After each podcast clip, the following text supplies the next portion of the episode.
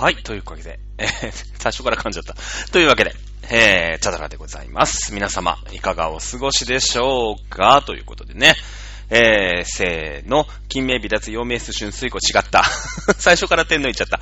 えー、飲酒、東州春秋戦国、新前関、新豪関、三国新、南北朝、隋東、五代、草原、民進、中華、民国、中華、人民、共和国、金名微脱陽明数春水庫、除名、工業高徳、再命定時、公文天文、児童も無限名、現象、小文、県十二小特攻、任幹部、平勢、佐賀、十何人名、門徳、清和、陽勢、高校、宇田大吾、須作、村上、霊勢、遠遊、火山、一条、三条、五一条、五作、五霊勢、五三条、と。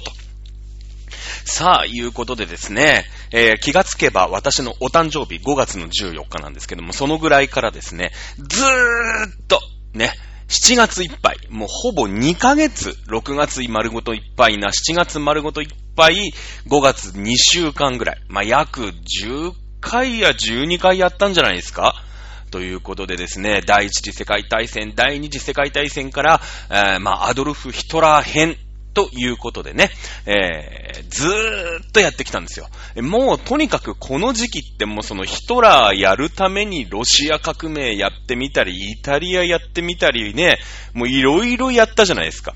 いろいろやった。もうさ、一個のことが、その一個で終わらないんですよね。もうそこまでこう、グローバル化っていうんですか？今のね、世界じゃないですけども、どんどんこう、いろんな国がいろんな絡み方してくるから、あのーまあ、ヒトラー編ということでね、まあもちろんヒトラーに絞ってね、えーやることっていうのはそんなに難しくはないというか、まあ、その1回や2回に終わらせることもね、できたかな？できたかな？わかんないんですけど、できないかもしれないんですけれどもね、私いろいろ言っちゃうから。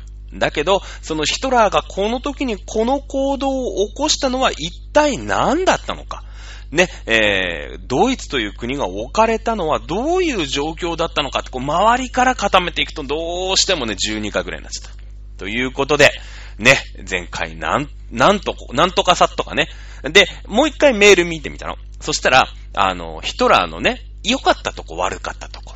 で、を教えてくださいっていうのに、実は答えてなくて、その、最後ね、えー第二次世界大戦はね、まあ、防空壕というかね、地下の迷宮の中で、まあ、奥さんと拳銃自殺をするというところで、前回のヒトラー編終わったわけなんだけれども、さあ、ヒトラーの良かったとこ悪かったとこ。ね、ヒトラー、まあもちろんね、戦争に、まず悪かったとこ。戦争に負けたことです。戦争ってのはね、やっぱりね勝たなくちゃいけないんですよ。あの特に外国というか世界においては。日本ぐらいです。あの、戦争に負けたから、負けたけど、美談になっちゃうのって、実はまあこれ、は、方眼、方眼びきっていうね、なんか負けた方を応援したくなっちゃうみたいな。戦ってるのに負けた方を応援した。例えば、その、なんだろう、うーん、松の廊下でね、こう、まあ、もう意地悪、意地悪プロデューサーにさ、ずっといじめられてたね、フロアディレクターがもうムカついて、あの、ね、フジテレビの中で刃物抜いちゃったわけですよ。松の廊下でね。まあまあ、フジテレビだとあれだから、まあ NHK にしようか。せっかくだからね。江戸城だから。うん。ね、えー抜いちゃったんですよ。刃物をドス抜いちゃって振り回したんだけど、結局その意地悪、昭悪プロデューサー殺せなくて、ね、あの、な、NHK で刃物抜くとは何事だ、切腹してみたいな話あるでしょ。赤穂浪士の話。あれってさ、まあ私も今意地悪プロデューサーって言ったんだけど、まあね、えー、キラコウズケの助ですよね。うん。で、えー、朝の匠の神の方が、ちょっとみんなにさ、まあその後のね、その、お赤穂浪士に繋がっていくから、四十七士の打ち入りだとかなんとかってなるんだけど、じゃあね、その、ルールはルールとして誰が悪いのって言ったら、浅野匠の神が悪いんですよ。いや、それはね、めっちゃディスられて、その昭和ルプロデューサーにね、その、祝いの席のお膳を用意しろ、みたいなことを言われて、その、現場監督のね、そのフロアディレクターである、まあ、浅野匠の神がいろいろやるんだけど、もうプロデューサーが無理難題言ってくんの。挙句の果てに、お前それ予算いくらだ？みたいなね。うん。ちょっとそれ袖の下俺によこせよみたいな、もう今の電通みたいなことをね、大丈夫これ。大丈夫？ね？あのー、なんだっけ、オリンピックのさ、開会式の予算ね、何百億ってあるけど、まあ、50億ぐらいで使っちゃって、あと全部ね、あの、上の方でこう分けちゃうみたいな、袖の下で分けちゃうみたいなことをやってたわけ。で、それで、もうムカついちゃってドス抜いちゃったから切腹させられたんだけど、まあもちろんね、もちろん、その、悪いんだよ。小悪プロデューサーは確かに小悪なんだけども、その、今と違ってさ、別にその袖の下が、その、収賄罪とか、ね、贈賄罪とかっていうのが、まあ、なくはないんだけど、横行してた時代じゃない。江戸時代なんて。ね。で、その法治国家としてのさ、うん、まあ、多少のね、えー、賄賂ぐらいは目をつぶろうみたいな。あんまりひどいと暴れ盆将軍みたいなやつが出てきて、成敗とかやられちゃうんだけど、ね、逆に言えば、普段ああいうスペシャルヒーロー、暴れん坊将軍がいない限り、その賄賂とか、その商人と役人の癒着なんていうのは、正されないよっていうのが大前提にあるわけじゃない。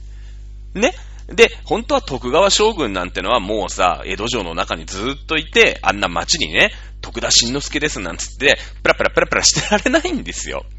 ね。だけど、その、旗本の三男坊だなんつってさ、プラプラプラプラ、まあまあもうバカ殿ぐらいの勢いだよね。あんな、殿様だっつってんのに、あんな街出てっちゃうの、バカ殿と暴れん坊将軍ぐらいですから。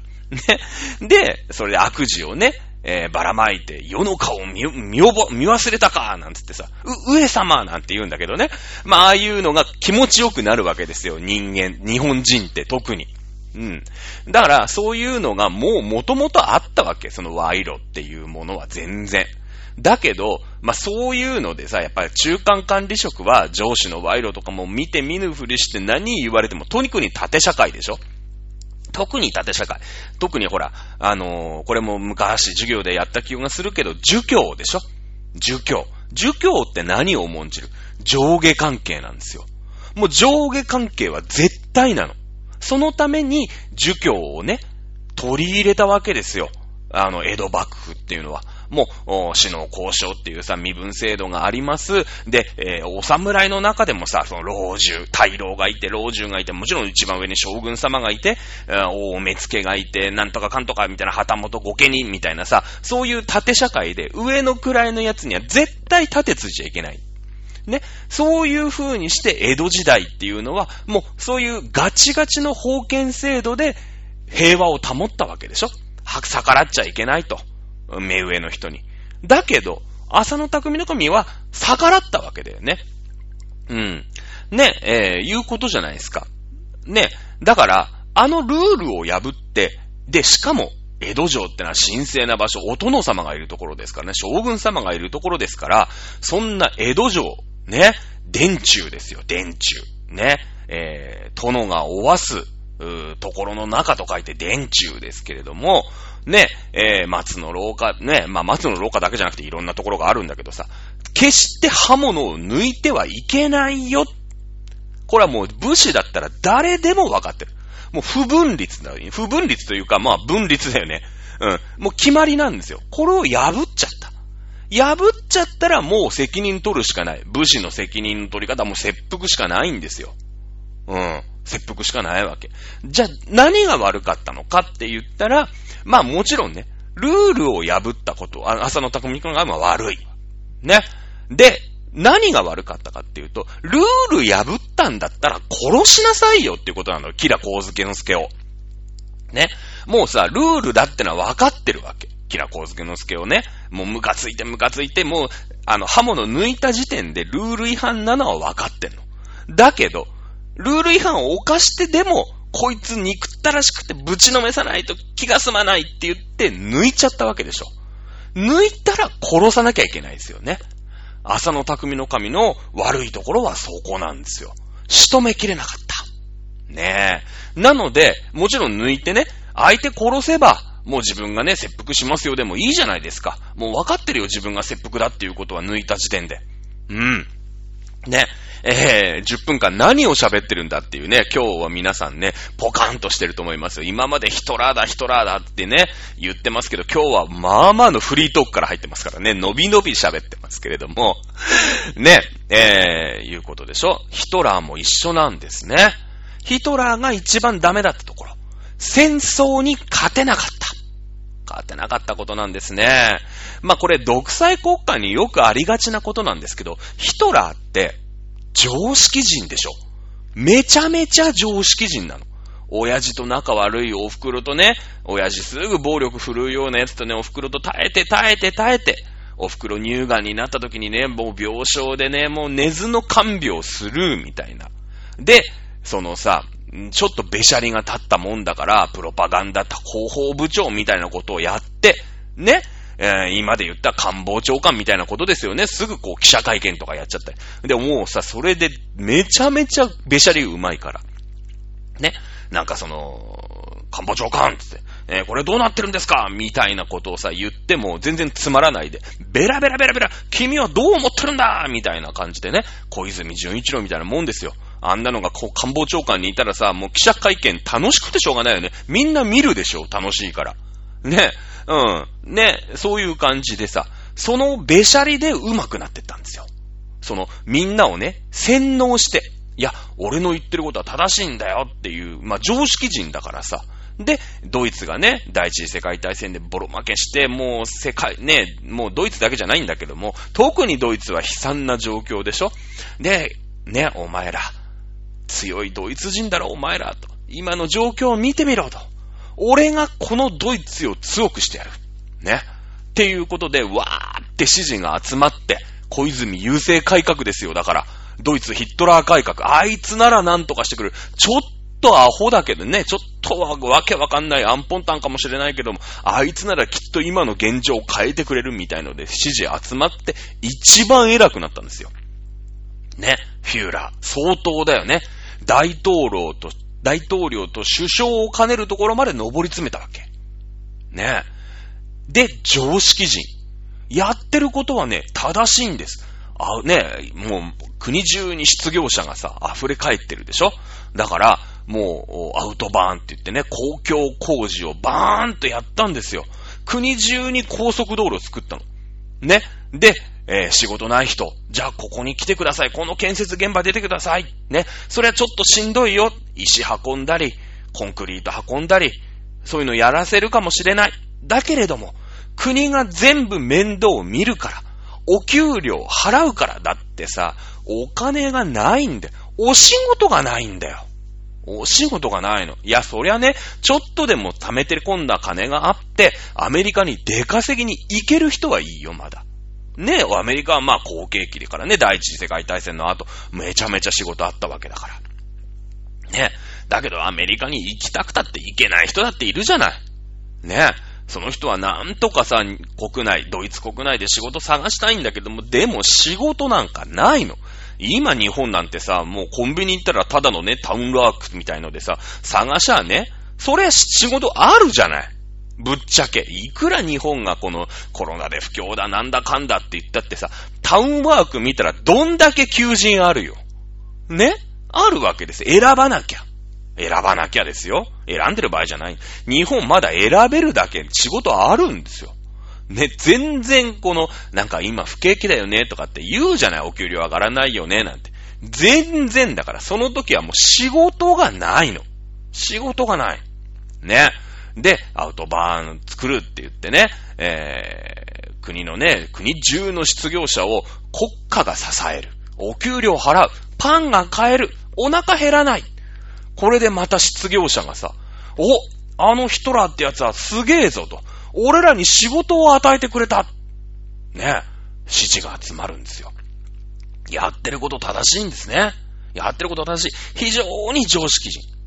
ただし、これね、常識人によくあるんだけど、常識人って戦争があんまり上手くない。あんまり上手くない。あの、下手じゃなかったんですよ。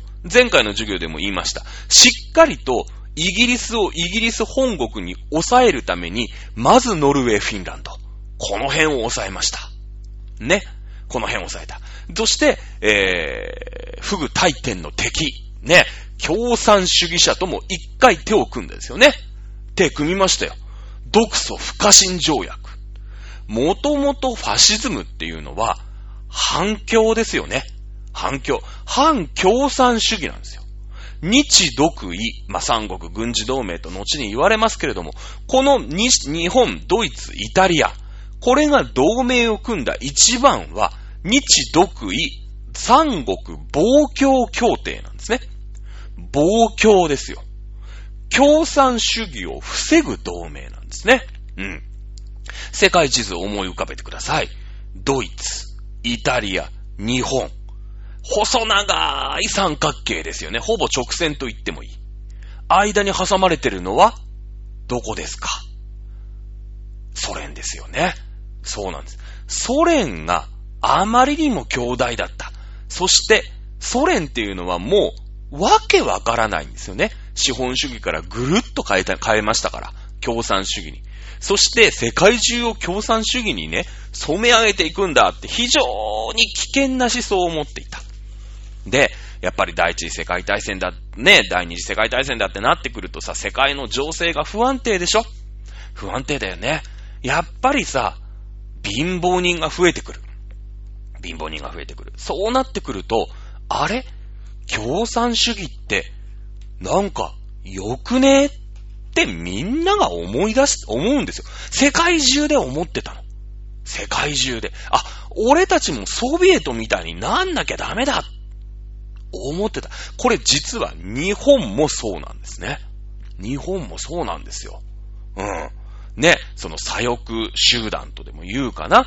うん。あの海軍がね、515事件なんていうのをこう出し、ね、起こして、515事件なんて起こして時の首相を殺すんです。これは、あ一説に言うと、その共産主義革命。海軍がボリシェビキ化してるんですね。武力を使って自分たちはもう武器持ってますからね。拳銃持ってますよ。海軍ですから。ね。武器持ってますから、その武器、武力を使って、時の首相を殺すんですよね。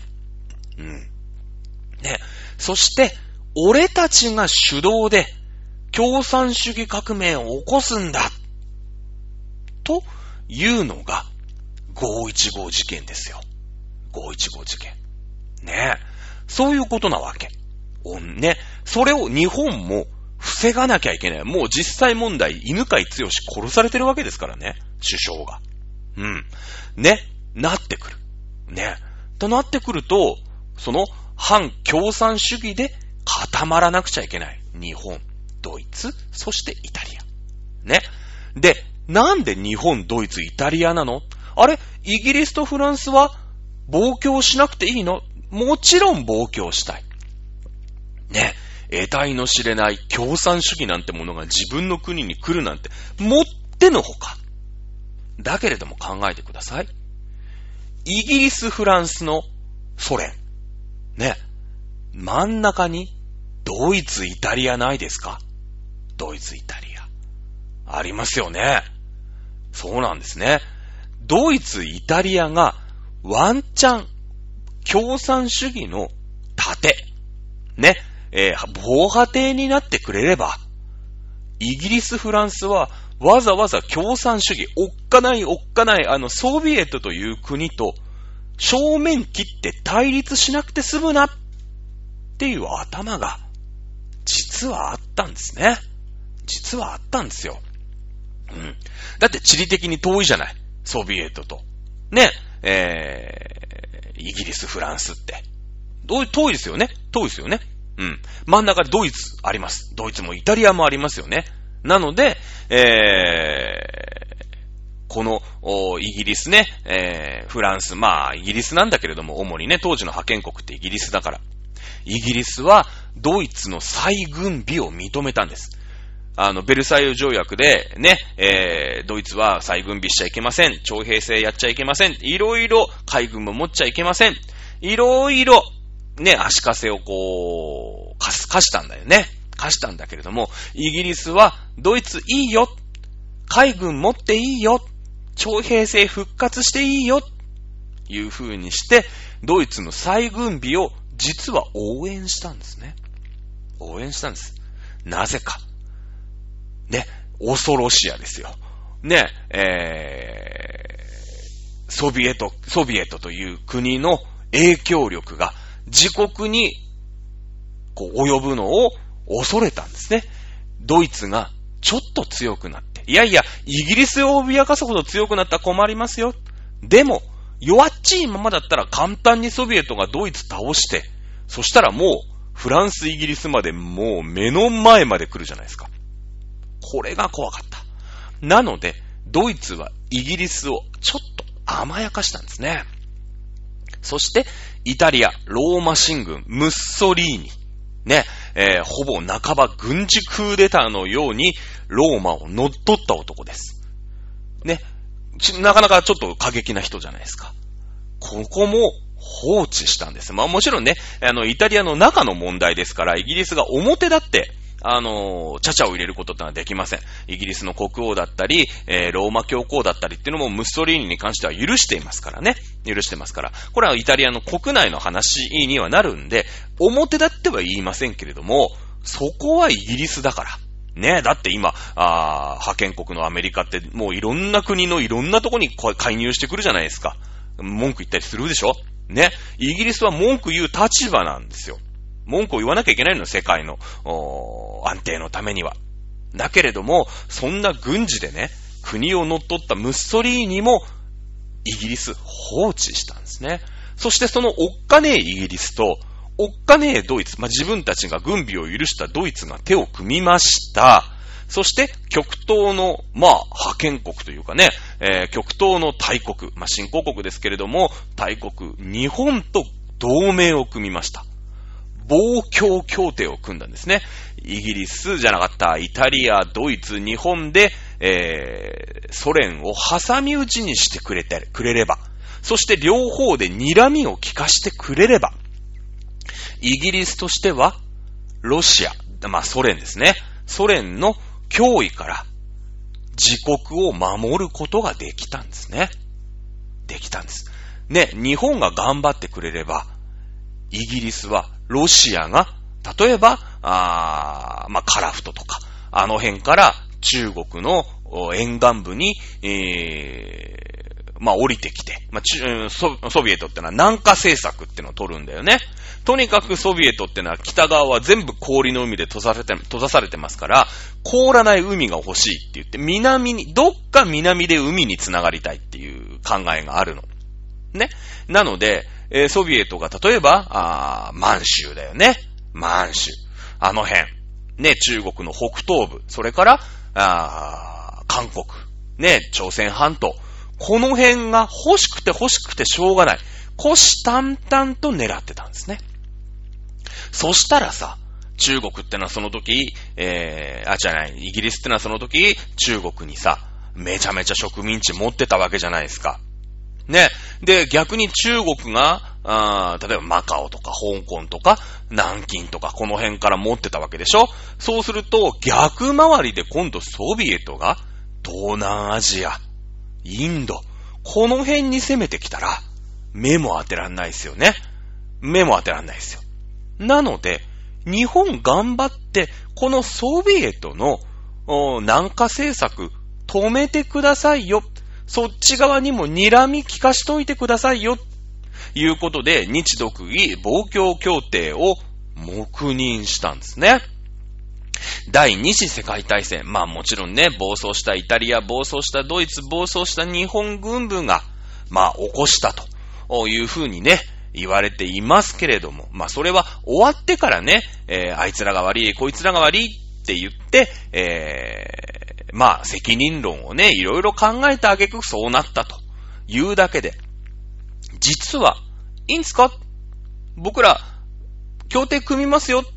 まあね、ソビエト、おっかねえからな、お前らがまあ睨み利かして暴挙って言ってくれるんだったら、まあ、いいんじゃん？いうことですよね。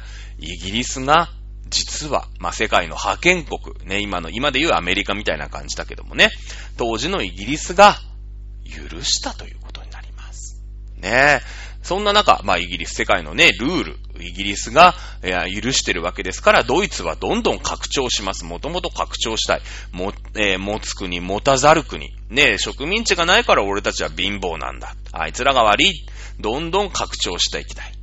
ねえいうことになるわけでしょ。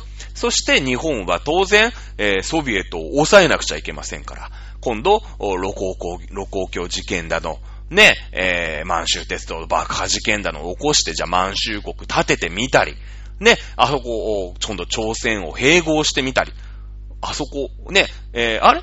イギリスさん、あ、オッケーなんすね。うん、あの、ソビエトを抑える手なんで、まあ日本も植民地欲しいですし、ここ植民地日本が取ったら、あのー、暴挙じゃないですか。ロシアさんと、ロシアさんここで止めますよね。だから、まあちょっと無茶するんですよ。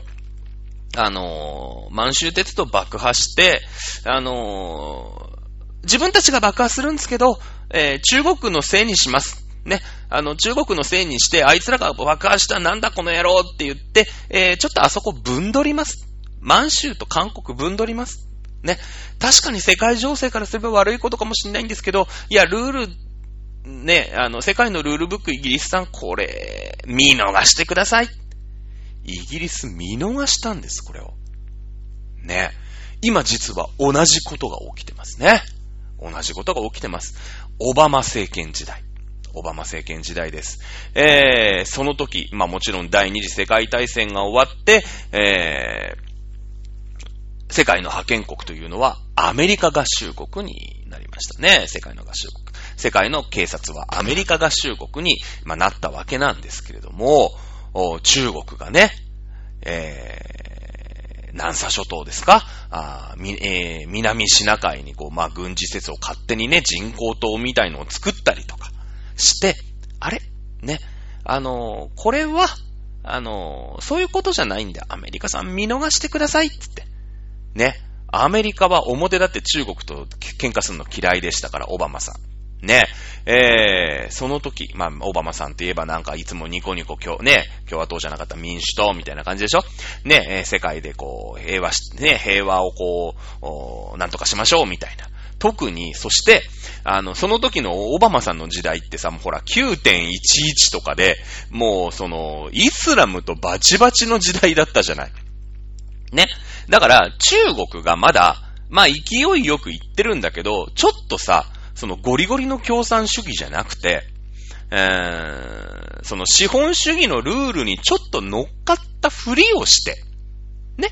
えー、なんか経済もさ、そのゴリゴリの共産主義じゃなくて、まあなんかこう、資本主義のか、ね、なんか片棒を担ぐみたいな感じでさ、経済を発展させた時代だから、で、に、仲、仲良かったでしょ？仲良かったでしょ？あの、アメリカと中国っていうのも、まあ、アメリカっていうのは、あのー穀物をね、とにかくどっかに輸出し続けないといけない国なんですよ。とにかくアメリカ人を養う以上の穀物が取れすぎちゃう国なの。とにかく作っちゃうの、アメリカって。それを全世界に売りつけることで、あれだけ儲けて。だけど、あの、あれ、それだけ儲けないといけない理由があるんだわ。そうだってさ、こんな日本ね、アメリカから超遠い日本にだってアメリカ軍いるわけでしょ？フィリピンにだっているし、ね、いろいろなところね、戦争、ね、戦争が起きたり、紛争が起きたりしちゃ、もう出張っていったりとかさ、ね、アフガニスタンで何があったらもうまた出張っていかなくちゃいけない。ペルシャ湾で何があったら出張っていかなくちゃいけない。とにかくアメリカってお金がかかるんですよ。やっぱり世界の覇権国だから。だから、とにかくお金を儲けなきゃいけない。ね。するって言うってことは、アメリカが一つの会社だとしたら、とにかく支出が多いじゃん。ね、警備会社やんなくちゃいけない。いろんなとこ警備、張り付かなくちゃいけない。警備員置かなくちゃいけないんですよ。で、警備員には人件費だっていっぱいかかるでしょってことは、その後、会社ね、アメリカ警備会社が何かで儲けなくちゃいけないんですよ。儲けなくちゃいけない。もちろんね、えー、警備することによって、その警備先からもらう警備料っていうのもあるよね。日本だってさ、まあ、思いやり予算だったりね、在日英米軍の駐留費をね、えー、予算を割り振ったりとか、韓国もこの間、あトランプさんの時に言われてたよね。あの、在、えー在韓米軍の駐留費が安すぎると。ね、えー、お前ら守ってやってんだから、ちょっともっと金払えよって言ってね、なんか20倍にするぞみたいな脅されて、結局なんか13%プラスぐらいに落ち着いたのかな確かバイデンさんになってからね。いうことがあるんだよね。そうそうそう。だから、その、アメリカはさ、アメリカ警備会社は何かで儲けなくちゃいけない。何で儲けるかって言ったら、貿易ですよ。貿易。ね。世界中の穀物、ね、を、まあ、その、アメリカ中の穀物をどっかに売らなきゃいけない。そこで起きてきたのが中国だ。ね中国、なんせ14億人いますからね。14億人いますから。とにかくね、アメリカのものを買ってくれるところをアメリカは探してくれるんですね。探してるんですね。実は日本もそうなんだよ。実は日本もそうなんだよ。第二次世界大戦、太平洋戦争が終わって、えー、一気に日本の食卓が洋食になりましたよね。日本人がパンを食べるように。これはなぜか。アメリカが日本を市場として小麦を売りつけたんです。で、今はもう米とかちょっとダサいよね。パン食ったらおしゃれじゃねっていう一大キャンペーン貼ったんですね。一大キャンペーン貼ったんですよ。ね。そして日本にパン食が根付きました。ね、日本もともと小麦なんか作ってませんから。ね、まあもちろん今中国だのね、えーオーストラリアとかからいろいろあるんでしょうけど、最初の頃はもうアメリカから買う。ね、アメリカは日本に小麦を売ることによって儲けてたんですね。儲けてたんです。さあ、ドイツの話からすごい話がずれましたけれどもね、えー、まあ、戦争に負けてしまって、レッテルを貼られてしまった、貼られてしまった、あアドルフ・ヒトラーさん。じゃあ仮に if、ドイツが戦争に勝っていたらどうなっていたか。まあ、もちろんね、えー、どういう風に勝ったかっていうのにもよるんだけど、まあ、仮に日独伊が三国軍事同盟があ結ばれた後、勝ったとしましょう。ねえ。そしたら第二次世界大戦、今度、派遣国はドイツになります。ドイツになるんですね。でしょ？えー、第二次世界大戦はアメリカはね、まあ、連合国が勝ちました。ね、イギリス、フランスはそれで落ちぶれたんです。ドンパチやってますからね。第二次世界大戦の後は、アメリカがあ世界の覇権を握ったわけですよね。握ったわけです。今でも握ってますけどもね。えー、アメリカは、第二次世界大戦に参戦したくてもできない事情がありました。ね、できない事情があったんですね。時のルーズベルト大統領。まあ、第二次世界大戦中にね、えー死んじゃうんですけれども、まあその後ね、副大統領のトルーマンという人がアメリカ、あの大統領になるわけなんですけれども、えーもちろん地理的に離れてるでしょ？で、あと戦争をふっかけられたわけじゃないですよね。なので、戦争したくても手が出せないんですね。いやいやいや、アメリカさん、その、こっちの喧嘩ちゃいませんやんって。あんた違う国ですよね。ね。戦争を起こして勝った国が派遣。もちろん、イギリス対ドイツです。まあ、フランスはもうイギリスのおまけみたいなもんですからね。うん。イギリス対ドイツが喧嘩バチバチした。まあ、それにソ連もちょっと絡んできましたけれども、アメリカとしては戦争したくてうずうずしたい。あの喧嘩に混ざれさえすれば、次、第二次世界大戦終わった後の派遣国アメリカの可能性あったんです。第一次世界大戦でやりかけたんだけど、まだまだその時はアメリカはお金がなかった。第一次世界大戦でやっと儲けられた。ね、まだまだ成金ですよ。まだまだ成金。ね、世界の派遣国はまだイギリスでした。ね、第二次世界大戦でアメリカは参戦したかった。参戦して戦後処理に徹底的に絡みたかった。第二次世界大戦第二の終わった後のルール作りに絡みたかった。ルーズベルト大統領。戦争したくてうずうずしたんですけど、民主党政権ってフェミニスト政権でしょ？自国の国民は軍隊として戦場に送りませんよっていうことで、ほら、共和党と民主党ってさ、ブバってるのは共和党の方でしょ？民主党ってのはどっちかっていうとさ、ニコニコしてる方なんだわ。ね。だから、でも、民主党の政権の時に戦争って起きるんだよ、実は。あの、第一次世界大戦の時もそうなの。第二次世界大戦の時もそうなんだよね。実はね。うん。あの、共和党がきっかけを作って民主党が戦争するっていうね。うん。アフガン戦争も実はオバマさんね、民主党の時が、あ戦争になっちゃったりとかしてるわけ。実はね。だから今回その中国とバチバチやってて、トランプさんが中国、対中国でね、バチッとやってたんだけれども、この後、ね、バイデンさんになって民主党政権になったでしょ実はちょっと危ないんだよね。実はちょっと危ない。さあ、えーっと、あ第二次世界大戦の派遣国の話ね。うん。ね。えー、だけど、だけど、そのさ、公約でさ、戦争に行きませんよって言って、大統領になった人だから、おら、手のひら返し戦争行くぜってなったら、国民の支持失っちゃうよね。大統領。そういうわけにいかないんですよ。だから日本を焚きつけて、日本が戦争するしかない。っていう、うーん、状況を作り出したわけ。まあ日本も地雷踏んじゃったんだよね。南部仏印進駐。インドネシアに手を出した。まあいわゆる南シナ海だよね。うん。ここに手を出したんです。アメリカってのは貿易で儲けてる国でしょつまり、まあ、貨物船とかタンカーとか、こういうとこの、まあこれシーレーンって言うんだけれども、あそこほらマラッカ海峡とかさ、なんとか海峡とかめっちゃあるじゃない。あそこを日本が抑えて、まあ日本とアメリカが仲良きゃいいんだけど、日本が抑えた後アメリカと仲はいいと、ここ通んないでくださいって言ったら、アジアとね、アメリカが貿易する、貿易するときに、アメリカはさ、ぐるーっとオーストラリア、オーストラリアの裏側までずーっと行って、やっとインドにたどり着けるかつけないか。まあ日本はインドの方まで、あのー、領土をね、広げようとしてたけれどもさ、あそこのマラッカ海峡、まあインドネシアだよね。まあインドネシア、マレーシア。この辺を抑えられたら、アメリカ大損なんですよ。うん。ね、えー、例えばフィリピン。フィリピンなんてのはアメリカと関係の深い局だ国だから、あと中国ね、えー、それからまあインドとか。この辺に貿易ができなくなっちゃうでしょ。あそこを抑えちゃいけないんですよ。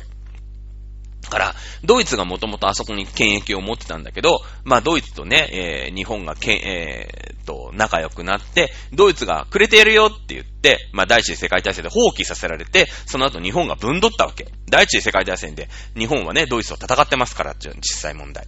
ね。で、この中国とか南洋諸島とかね、パラオとかあの辺とかのドイツが持ってるアジアの権益をごそっと奪ったの。そしたらそこが、アメリカの、うーん、なんていうのかな、えー、シーレーンね。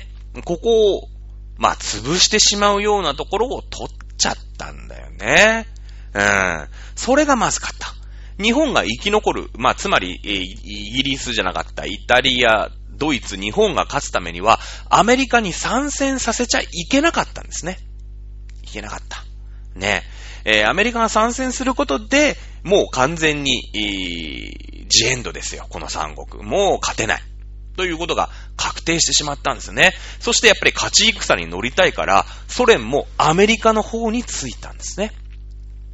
最終的には日ソ不可侵条約、独ソ不可侵条約を破って、まあ、破ってね、えー、まあ、ご破産にして攻め込みますよっていうところで日本ジエンドでした。ね。えー、まあ、この三国、日独伊が戦争に勝つ可能性があるとするならば、アメリカの参戦を許してはいけなかったということになります。まあ、だからヒトラーさんのまずったところは、アメリカの参戦を、許してしまう日本をコントロールできなかった。日本が太平洋戦争を起こしてしまいましたからね。うん。ということになるでしょうね、おそらく。ねドイツ、イタリア、日本がアメリカの参戦を許さない。な、つまり、インドネシア、マレーシアに日本が手を出さない。つまり、えー、アメリカの石油の金融措置によって、日本はあ原油が手に入らなくなりますから、それをなんとか、うーん、ゲットしなくてはいけないというとこで、仕方なく南部仏印に、まあ、進駐をしたわけですね。マレーシア、インドネシアに進駐、軍を進めていったんですけども、ここでアメリカが激鱗に触れたということになりますね。なので、えー、まあせっかくね、独ソ不可侵条約なんていうのがあって、日ソも不可侵条約があったわけですから、例えば、ね、えー、ソ連、ね、えー、から、あ原油を輸出してもらうとかね、うん。アメリカから買えないんだったらソ連から買う。ね、これは別に共産主義になるということではなくてね、共産主義国家から石油を輸入する。ということになるわけです。だって別に今に、えー、共産主義の中国から日本はめちゃめちゃ輸入してるでしょだってアメリカだって輸入してるからね。あの、商売ですから。あこの辺を買っていくっていうことは一つ戦争を避けられたことになったかもしれないですよね。そうなっていた場合、民主主義というものが非常に遅れたという可能性はあるでしょうね。ドイツもイタリアも、そして日本も、まあ、いわゆる先制国家、まあ、独裁国家ですよね。ファシズムという国家ですから、ね、えー、その国が勝ったっていうことは、やっぱり独裁っていいよね。ね、えー、民主主義って、ちょっと遅れた考えだよね。っていう世界にきっとなったんですよ。ね。あのー、やっぱり民主主義って、今はそら民主主義の国が、あのー、戦争で勝ちましたから、やっぱり、ね、独裁って良くないよね。民主主義っていうのが一番優れた考えだよねっていう世界だけど、もちろん民主主義にもいいところと悪いところがあって、いろんな人がいろんなことを議論して、最終的に、その、多数決とかさ、選挙とかして決めるでしょ？なので、やっぱ遅いんですよ。たまらなく意思決定が遅いの。やっぱり。ね？なんか一つ決めるのにもさ、なんか、参議院予算委員会とかさ、やんなきゃいけないじゃん、日本だって。ね。で、その、例えばこういうさ、緊急時コロナなんていう時に、やっぱり、あの、共産主義じゃないけども、まあ、一党独裁でね、えー、まあ、独裁者がいて、パッパッパって決める。まあもちろん独裁者が無能だったらアウトなんだけど、まあそこそこ有能な独裁者である限り、まあ、い、まっとうなね、えー、常識な、独裁者である限り、うーん、物事って早く決まるし、その決まりとかさ、罰則とかっていうのももう厳格になるじゃない。日本だとその、例えば、あ今で言ったら、その、居酒屋さんをね、あの、休業要請に従わなかったらどうたらこうたらってあるんだけど、でも従ってない店なんていくらでもあるじゃないですか。ね。で、その罰則規定を設けるとね、その人権侵害だ、みたいな話にもなっていくんだけど、そもそも人権関係ないから、いいか、居酒屋は明日から営業中止。ね。えー、あの、破ったやつは全部牢屋にぶち込むっていう決まりを作ってしまえばいいわけですよ。独裁国家ってそういうことだから。